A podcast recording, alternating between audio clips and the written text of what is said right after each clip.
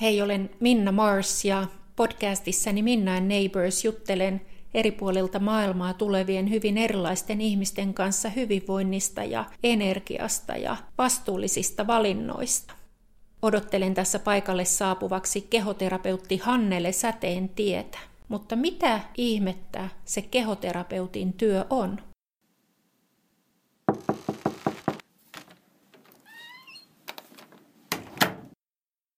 No moi Minna. Minun äh, työssäni kehoterapeutti tarkoittaa sitä, että mä äh, työstän kehon kautta ihmisten tunnelukkoja ja mielenlukkoja, vanhoja ohjelmia ja tällaisia. Ja niiden ähm, availu auttaa ihmisiä sitten taas vapautumaan niistä ongelmatilanteistaan helpom, helpommaksi niitä ongelmatilanteita.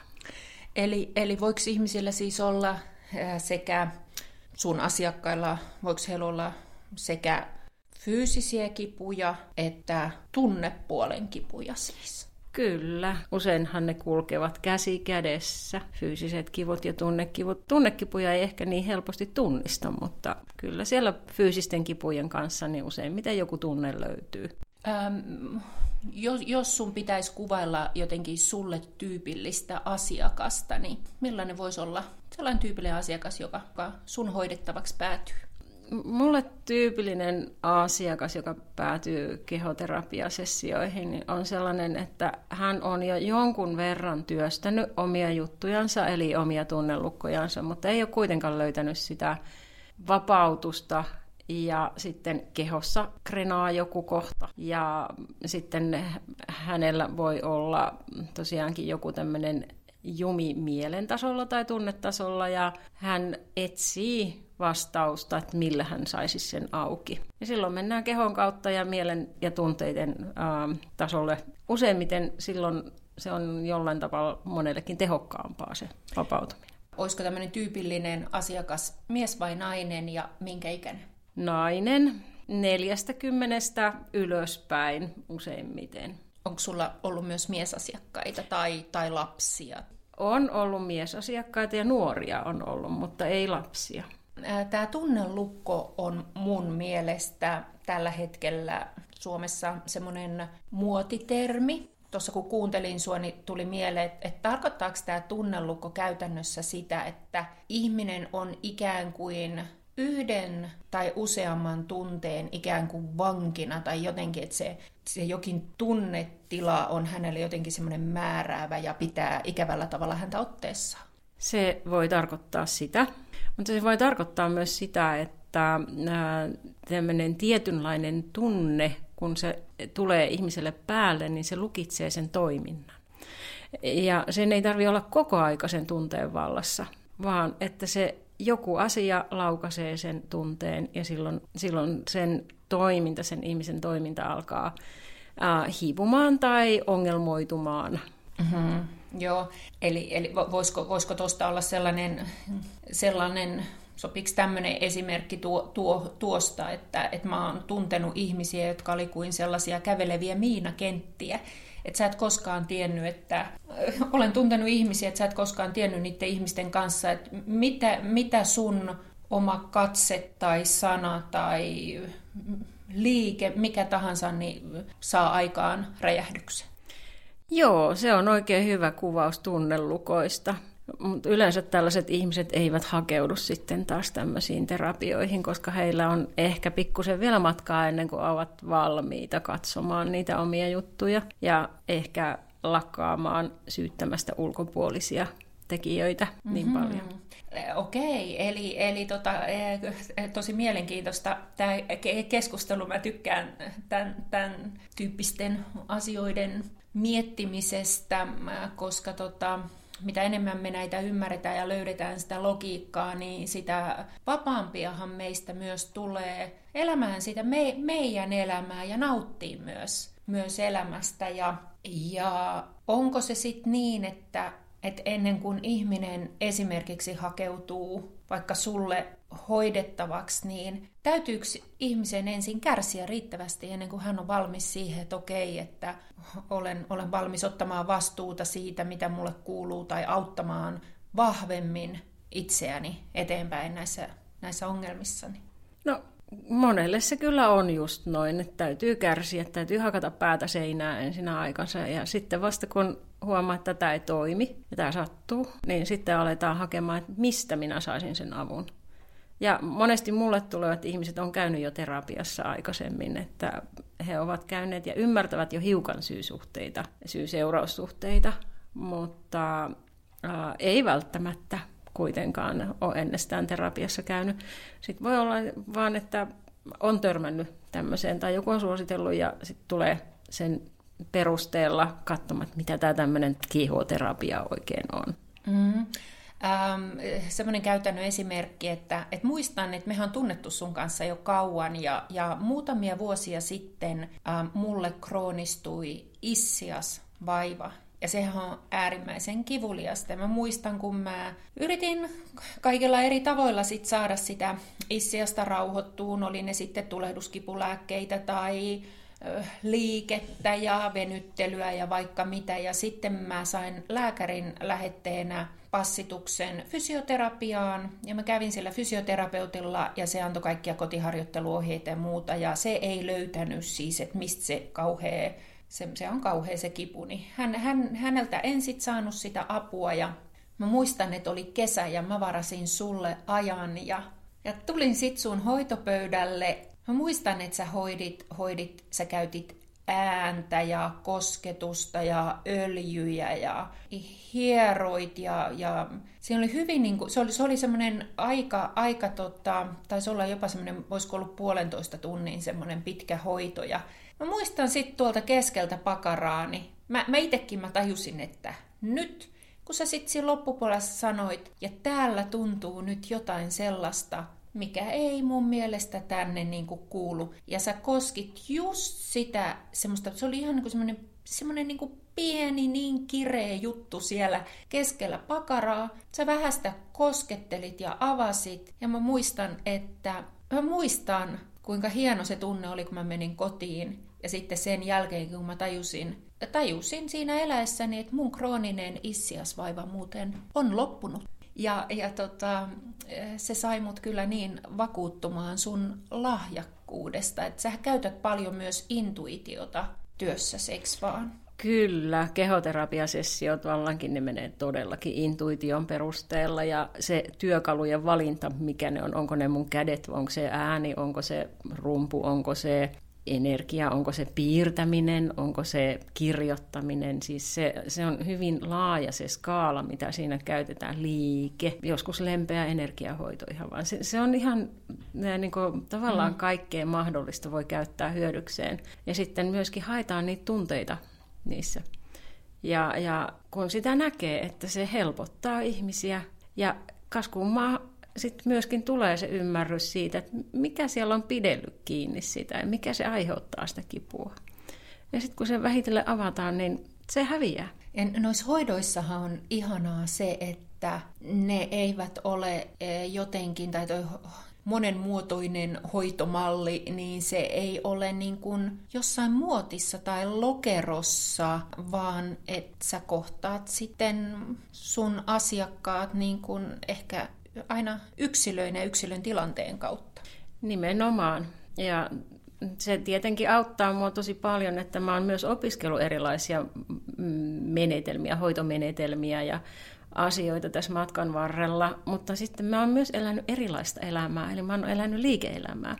Joten mä ymmärrän sellaisia ihmisiä tosi hyvin, jotka on vaikka toimitusjohtaja tulee ja silloin joku juttu, ja se haluaa siihen jotain ratkaisua löytää ja sitten se, että kun me haetaan sitä sitten siinä hoidon edetessä ja samalla rentoutetaan kehoa ja löydetään, niin se on, että tota, ää, jos ei mulla olisi niitä työkaluja niin paljon ja elämänkokemusta, niin en mä ehkä ihan samalla tavalla voisi kohdata niitä ihmisiä.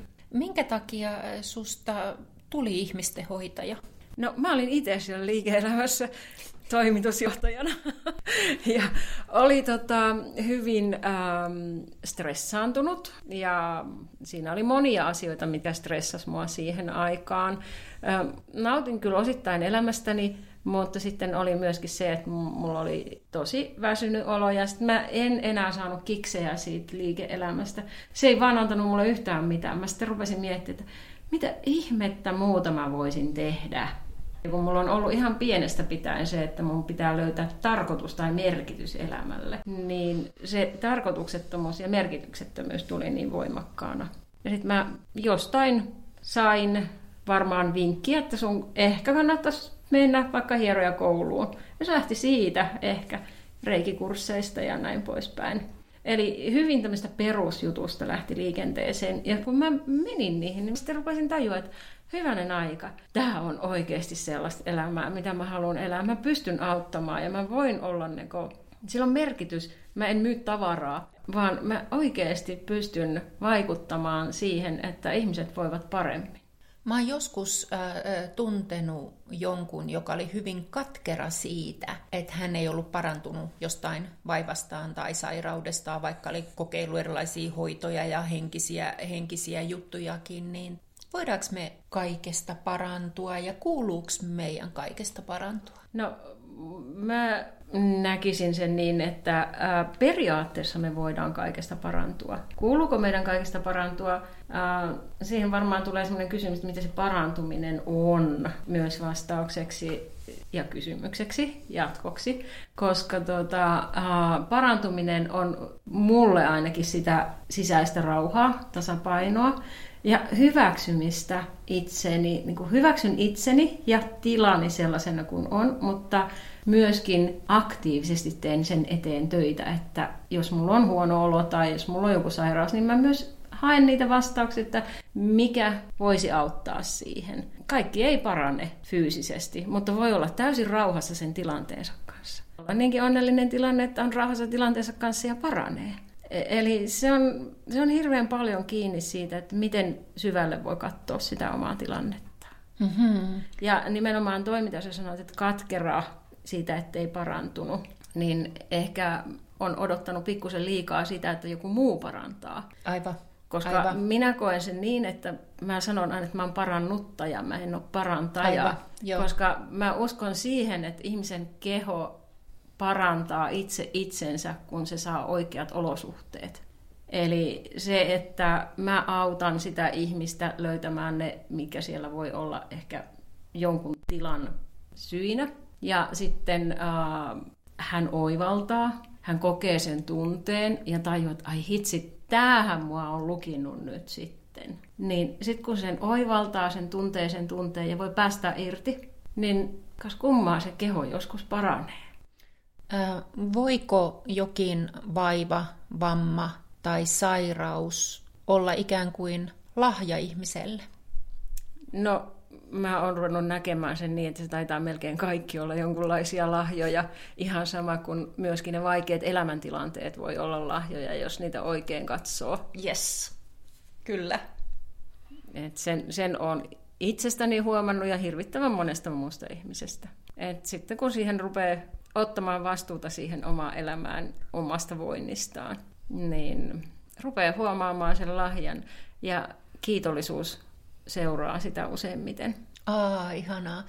Mulla tuli mieleen, että mitä sä ajattelet sellaisesta asiasta kuin nöyryys, kun viime vuosina nöyryys on ollut mulle silleen niin kuin, äh, henkilökohtaisesti iso teema, koska se ei tarkoita tietenkään nöyristelyä, mua auttaa sellainen niin kuin nöyrä asennoituminen tosi paljon, mutta se tarkoittaa myös, että mä pysyn niin kuin aktiivisena oman elämäni tontin hoitamisen suhteen. Hoidan itseäni, hoidan omaa elämääni, mutta sitten mä yritän suhtautua moniin asioihin ja ilmiöihin silleen nöyrästi. Niin mitä tämä sussa herättää?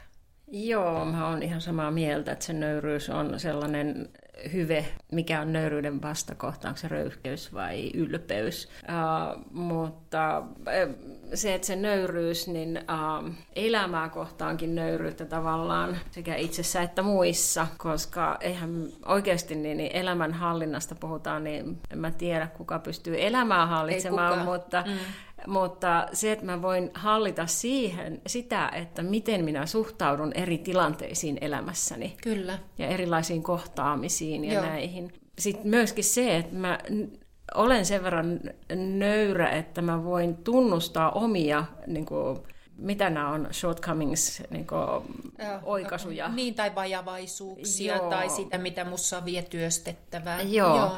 E- että mä niin kuin, äh, ylistän sellaista täydellistä keskeneräisyyttä. Mm. Et mä aina sanon, että eläköön täydellinen keskeneräisyys, koska mä oon ihan samalla lailla, vaikka mä hoidan toisia ja autan heitä, niin mäkin tarvin välillä apua sitten taas omien juttujeni kanssa. Totta, ihan sama. Ja sitten se, että tota, ei se niin kun, uh, ei mun tarvi olla valmis, että mä voin olla hyvä hoitaja tai hyvä auttaja tai parannuttaja. Joo, ei missään Et mun nimessä. ei tarvi olla ei. valmis. Ja ne ihmiset, jotka voi saada multa apua, niin ne ohjautuu mulle. Kyllä mä monesti joudun ihmisten kanssa, kun joku tulee semmoinen jonkunlainen, ähm, sen ei tarvitse olla vaikea tapaus, mutta voi olla, että musta tuntuu, että mä en voi sille tehdä mitään, että se on jo niin kaikkea kokeillut.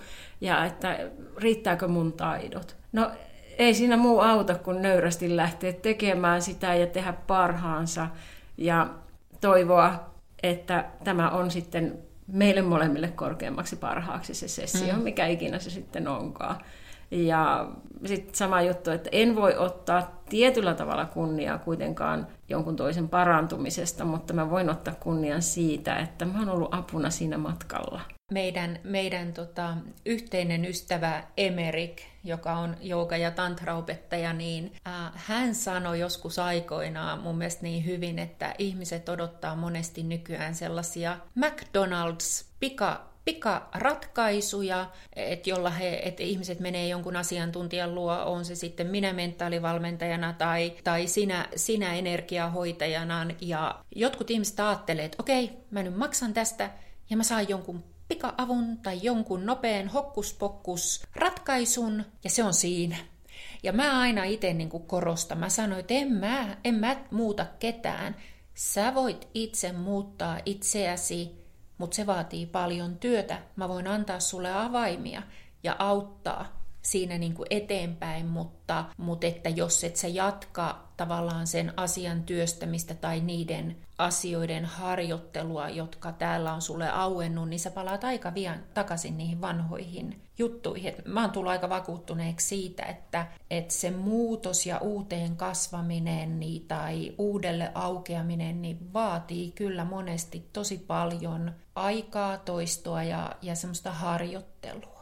On ihan samaa mieltä. Ja mä monelle ihmiselle aina kuvaankin, että se on ihan sama kuin sä menet sinne kuntosalille. Joo. Sä pumppaat niitä lihaksia.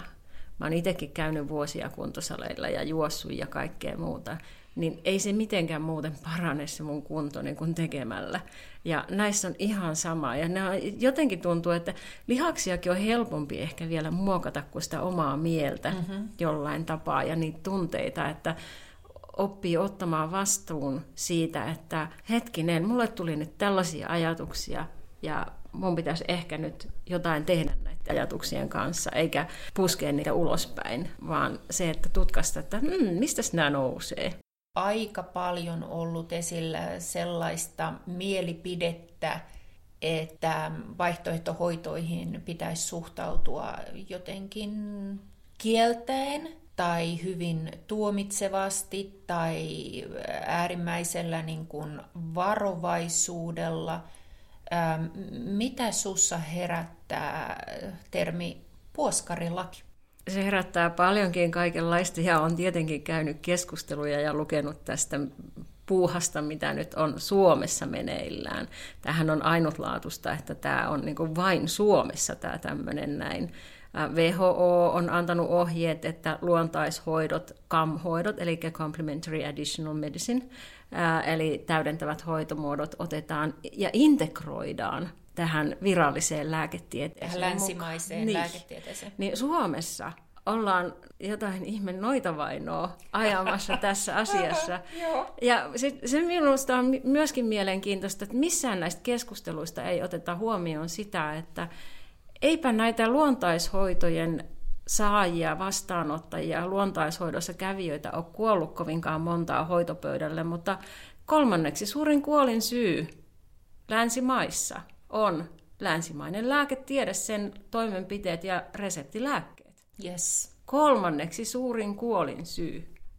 Hyvä Hannele, ihanaa suoraa puhetta, arvostan.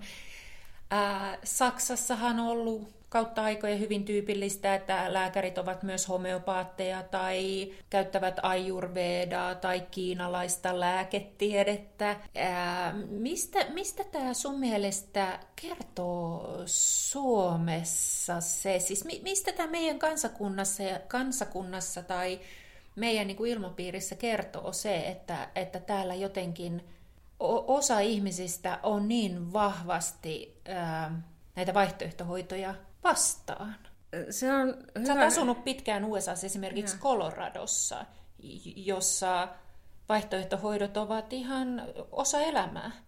Joo, siis USAssahan niitä integroidaan tehokkaasti sairaaloissa ja siellä tehdään myös esimerkiksi reikihoitoja. Ja reiki on siis energia. energiahoitoa. Joo. Ja tota, se on yksi menetelmä energiahoitoon. Joo. Se on otettu, koska se on niin metodistinen tavallaan se varsinainen reikihoito, niin se on ehkä otettu sen takia sinne, mutta siellä on myös muita energiahoitoja. Paljon kaikkea muuta tämmöistä luontaishoitoa, mitä sairaaloissa käytetään.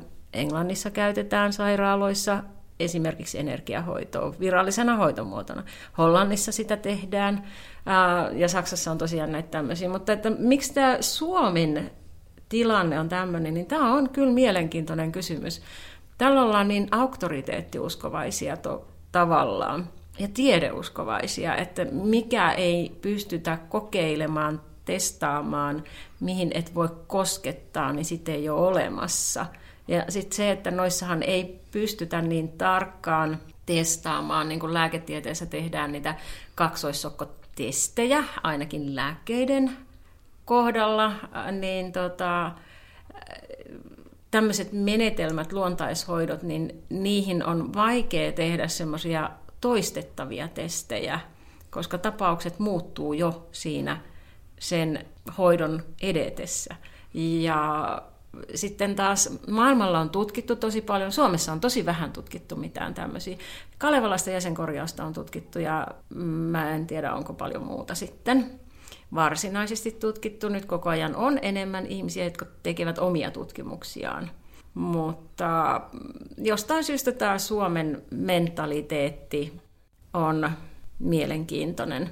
No, lääketehtaat määrittelee aika paljon erilaisille virallisille tahoille, että mitenkä jotain asioita hoidetaan. Ähm, yksi lääkäri yhdessä workshopissa, johon osallistuin hiljattain, niin sanoi, että Suomessa on maailman koulutetuin lääkkeiden myyntiorganisaatio. Oho. Se oli aika vahvasti sanottu. Se on mm. lääkärin sanat. Oho. neljä-viisi vuotta sitten, kun olin kynekologilla ihan jossain perustarkastuksessa ja ultrassa, niin Kynekologi, kynekologi löysi tuolta munasarjoista vasemmalta puolelta multa kaksi kystaa, jotka olivat noin 6-8 senttiä pitkät. Ja hän ihmetteli, kun mulle ei ollut mitään kipuja niihin liittyen, mutta oli kesä tulossa ja hän oli sitä mieltä, että ne pitäisi niin kuin ehkä ehkä sitten, sitten tota kirurgisesti tai jotenkin sieltä poistaa. Ja, ja sitten kun oli tosiaan kesä tulossa ja hän oli jäämässä kesälomalle, niin hän sanoi, että heti jos mä saan sit kovia kipuja, niin mun pitää saman tien mennä ensiapuun ja kertoa, että mitä, mitä mulla siellä on. Ja mä pyysin tätä kynekologia antaa mulle aikaa syksyyn, että mitäs jos katsottaisiin nyt, että jos ei mun niitä kipuja tuu, niin annetaan niiden olla nyt vielä syksyyn asti. Ja, ja sitten saman tien, ja hän suostui siihen, ja sitten kun mä menin kotiin, niin varasin ajan sitten äh, kiinalaisen lääketieteen terapeutille, joka koko kesän ajan kerran viikossa neulotti mua tuonne vasemmalle puolelle alavatsaa ja kun hän sieltä kokeili ihan siitä ihon, ihon päältä, niin hän sanoi, että kun hän vähän painaa, niin kyllä hän tuntee ne kystat täällä. Ja hän neulotteli mua ja hoiti mua sitten tosiaan kerran viikossa ja sitten minä syksyllä menen sitten uuteen ultraan kynekologille. En mitään en tästä kertonut ja kynekologi sitten ultraa ja etsii ja etsii ja sitten se sanoo, että hän ei nyt osaa tätä selittää, mutta niistä kystistä ei ole enää mitään jälkeä. Ja sitten minä kerroin, että no mutta, minä olen käynyt kuule, kuule neulotuksessa. Ja, ja, ja tota, hän sitten siinä vähän oli hiljaa ja hän sanoi, että no, ei hän voi sitä poissulkea, etteikö kiinalaisen lääketieteen neulotuksella olisi saatu niin paljon aikaan äm, verenkierron paranemista ja, ja, ja niin kuin niiden tukosten, tukosten avautumista, että elimistö on itse hoitanut pois sitten ne, ne kystat. Mutta tota, mä, mä, mä jotenkin mä rakastan, mä rakastan myös niin kuin itse katsoa jotenkin sisäänpäin ja, ja ehkä myös vähän sille intuitiivisesti hakea niitä keinoja ja, ja myös tavallaan niin kuin houkutella myös kehoani kulkeen ehkä vähän pois sairaudesta, mutta mulle se yleensä tarkoittaa myös sitä, että mun pitää myös katsoa omia tunnemallejani ja toimintamallejani, koska ne menee niin käsikädessä sen fysiikan kanssa. Tämä meidän fyysiset vaivat, tunnevaivat, niin kun ei voi aina sanoa, että kumpi oli ensin kana vai muna. Mm-hmm. Ja tota, no jossain tilanteessa sanotaan, että tuota, nämä tämmöiset, jotka ovat tutkineet energiahoitoa, että kaikki on ensin energiassa, eli tavallaan siellä mieli, mielitasolla, tunnetasolla, ennen kuin ne tulee fyysiseen kehoon, ää, niin se, että meillähän on tosiaankin tämä ihmisyys kokonaisuutena, niin tähän kuuluu tämä materiaalinen, fyysinen keho, siihen kuuluu ne tunteet, siihen kuuluu mieli, ja sitten myöskin vähän hienojakoisemmat henkitasot, jos ajatellaan. Että mitään näistä kun ei suljeta pois. Ja se, että tähän fyysiseen kuuluu sitten se hyvä ravinto myöskin ja liikunta ja kaikki tämmöiset. Eli jos me jotain näistä osa-alueista jätetään pois, niin silloin me kävellään vähän niin kuin toinen keppi lyhyempänä tai toinen jalka lyhyempänä. Et se, on, se on vähän sellainen, niin kuin menee tämmöistä epätahtista käyntiä tämä meidän elämä sitten. Mutta sitähän täällä korostetaan sitä materiaalista maailmaa ja, ja Suomessa on ehkä myöskin tämä, että meillä ei ole oltu kauhean hyviä keskustelijoita eikä myöskään tunteista puhujia ja tunteisiin katsojia, vaan se on ollut enemmän semmoinen röyhistelyaihe, että, että en tunne mitään tai jotain, mutta silloinhan se jumittaa sen ihmisen aika tehokkaasti. Ehkä siinä on yksi syy, minkä takia esimerkiksi joku puoskarilaki pystyy jylläämään, tai semmoinen niin pyrkimys pystyy jylläämään täällä. Mm-hmm. Mutta tota, en tiedä. Tää, et, kyllä meidän täytyy se kokonaisuus ottaa huomioon. Ja tosiaan sitten kun huomaa, että no tämä ei toimi nyt mulle, vaikka se olisi ehkä joskus toiminut, niin on valmis muuttamaan esimerkiksi ruokavalioa Mua kiinnostaa käännekohdat, joita ihmisillä elämässä on, niin jos, jos mennään hetkeksi ihan sinne sun lapsuuteen, ja nyt kun sä katsot sitä sun lapsuutta, niin onko siellä ollut jotain, mikä on mahdollisesti jo viitottanut sun tietä ihmisten auttajaksi ja hoitajaksi? No voihan se olla, että sieltäkin sitä tulee, koska tuota, mun lapsuus ei ollut ihan helpoimmasta päästä siinä varhaisessa vaiheessa. Sitten itse kohtasin kaiken näköisiä asioita. Olen niitä jossain kohtaa tietysti lukinut itseltäni muistista ja tunnemaailmasta poiskin, mutta ne on sitten tulleet myöhemmässä vaiheessa eteen, kun on jotain asioita sattunut, joka on sitten laukassut sitten niitä vanhoja muistoja, muistoja. ja tunnetiloja päälle ja ihmettelee vaan, että mikä ihme tämä tunne on ja mistä tämä tulee. Tai sitten vaan menee sinne tunteen syöväreihin ja ei tajua mistään, mutta sitten siinä vaiheessa, jos ei vielä ole niin valmis katsomaan, että mistä tämä tulee, niin se tuppaa olemaan, että sitten me sivuutetaan se, lakastaan maton alle, tai sitten me syytetään jotain toista niistä mun tunteista. Sanoisitko että sun lapsuus oli kuitenkin onnellinen? No siellä oli onnellisia aikoja ja siellä oli vähemmän onnellisia ja erittäin epäonnellisia aikoja. Että... Mikä sun mielestä oli siellä semmoista epäonnellista aikaa? Uh, no, Esimerkiksi. No varmasti se kaikkein suurin epäonnellisin aika on ollut, kun mä oon ollut kolmen vanha ja mun äiti on kuollut. Ja sitä seurasin monta vuotta aivan järjetöntä kaaosta meidän elämässä ja väkivaltaa ja kaiken näköistä semmoista, mitä kyläyhteisö oli vähän sairas. Okay. Tai aika paljonkin sairas varmaan. No, sanoisin, että sota-ajoista lähtien. Okei. Okay.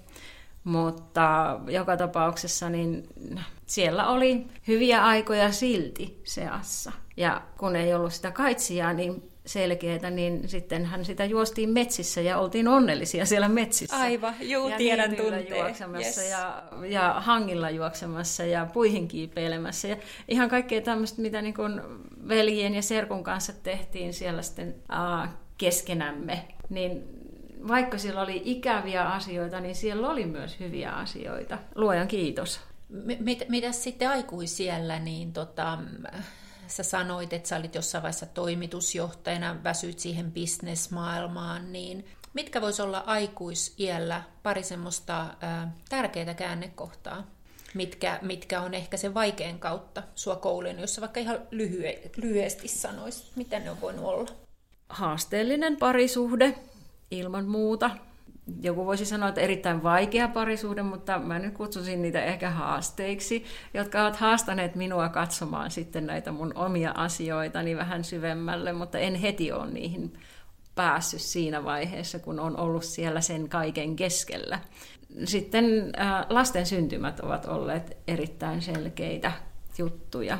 Mutta 2000-vuosiluvun vaihde oli, kun me siirryttiin toiselle vuosituhannelle, niin siinä mulla tapahtui todella iso, että siinä tapahtui se iso käännös. Et silloin mä tota, vaihdoin ammattia ja erosin ja ää, aloin opiskelemaan siis näitä hoitojuttuja, eli parikymmentä vuotta.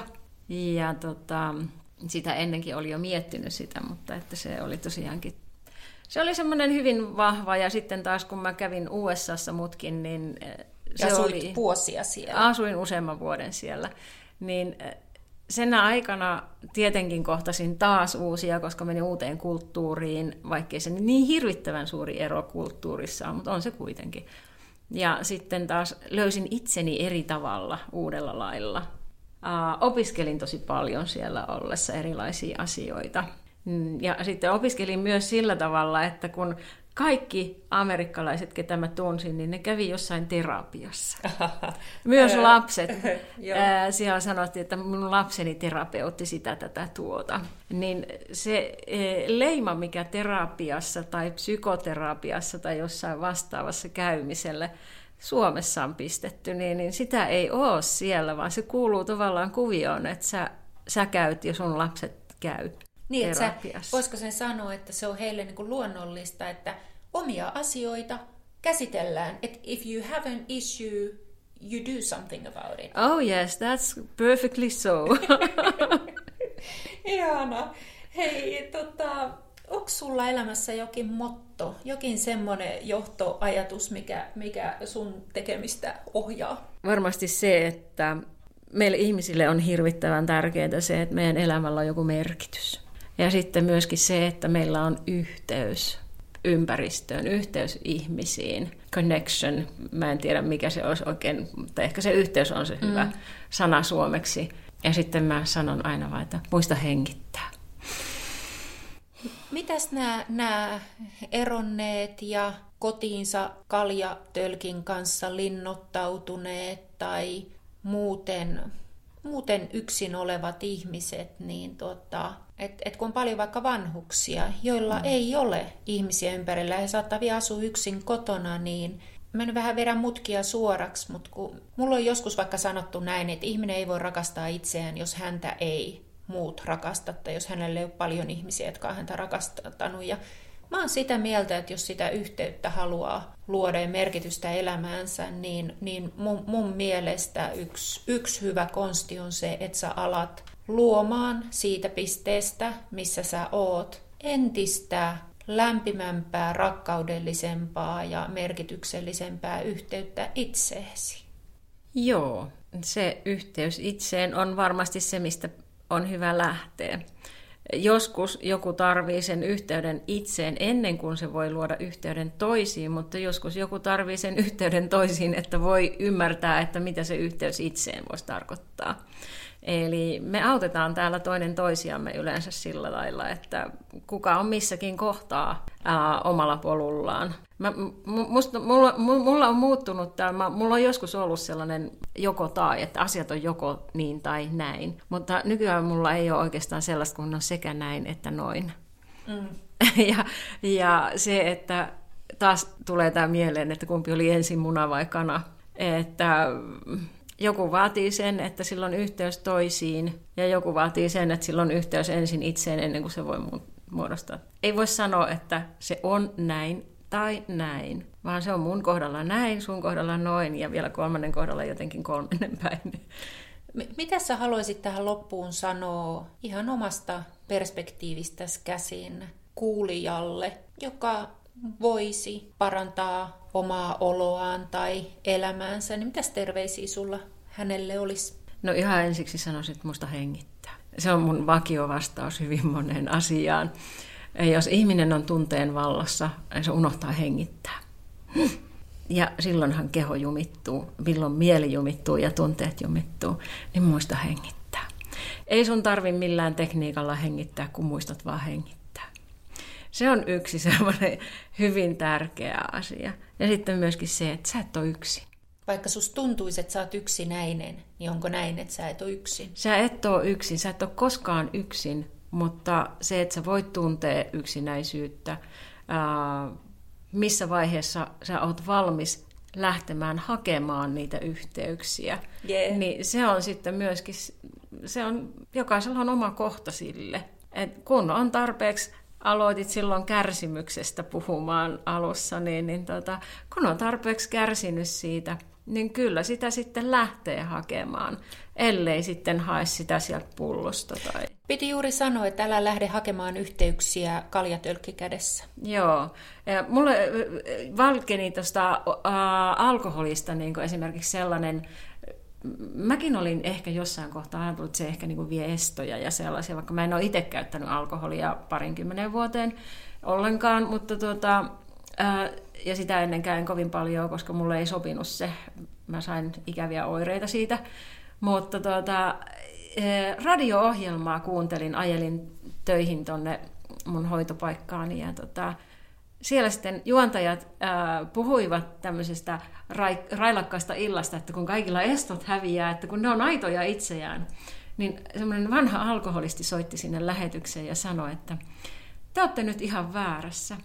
Että se alkohol, äh, alkoholi ei suinkaan avaa niitä itse omaksi itsekseen, vaan se on kemiallinen persoonallisuus, joka astuu voimaan siinä. Ja se oli niin kuin mulle se, että vau, enpä olisi totakaan niin kuin osannut itse ajatella tälleen, mutta tämä vanha alkoholisti osasi ajatella sen. Ja sitten toimittajien oli pakko ruveta miettimään, että niin, mitä se tarkoittaa. Aivan. E- eli tämä, että niin, e- yritetään löytää, mistä se lähteekin. Met syömään jonnekin, hymyilet jollekin. Se yhteys rupeaa syntymään mm. johonkin. Ja... Ilman ke- sitä li- lisäkemiaa kaljatölkissä. Joo, ja siitä mielessä musta on niin Amerikassa oli tosi ihana asua, kun kaikki hymyilee, tervehtii. Ei ne tunne sua. Ne tervehtii ja ne kysyy aina, että kuinka voit. No, sä voit vastata, että hyvin voin, tai sitten eh, he ehkä eivät odota kovin perusteellista vastausta siihen, mutta sitä mä kaipaisin tänne Suomeen. Hannelesta eh, lisätietoja löydät netistä osoitteesta hyvinvointila.fi Hannelella on vastaanotto Tampereella ja Helsingissä tällä hetkellä, mutta seuraa Hannelen sivuja, niin pysyt, pysyt aina ajan tasalla. Ja ennen tätä meidän keskustelua Hannele hoiti mua tällaisella shamanistisella äh, rumpuhoidolla, mikä oli valtavan ihana, voimaannuttava ja vapauttava kokemus. Ja Hannele lupasi tähän loppuun vielä vähän rummutella energiaa juuri sulle.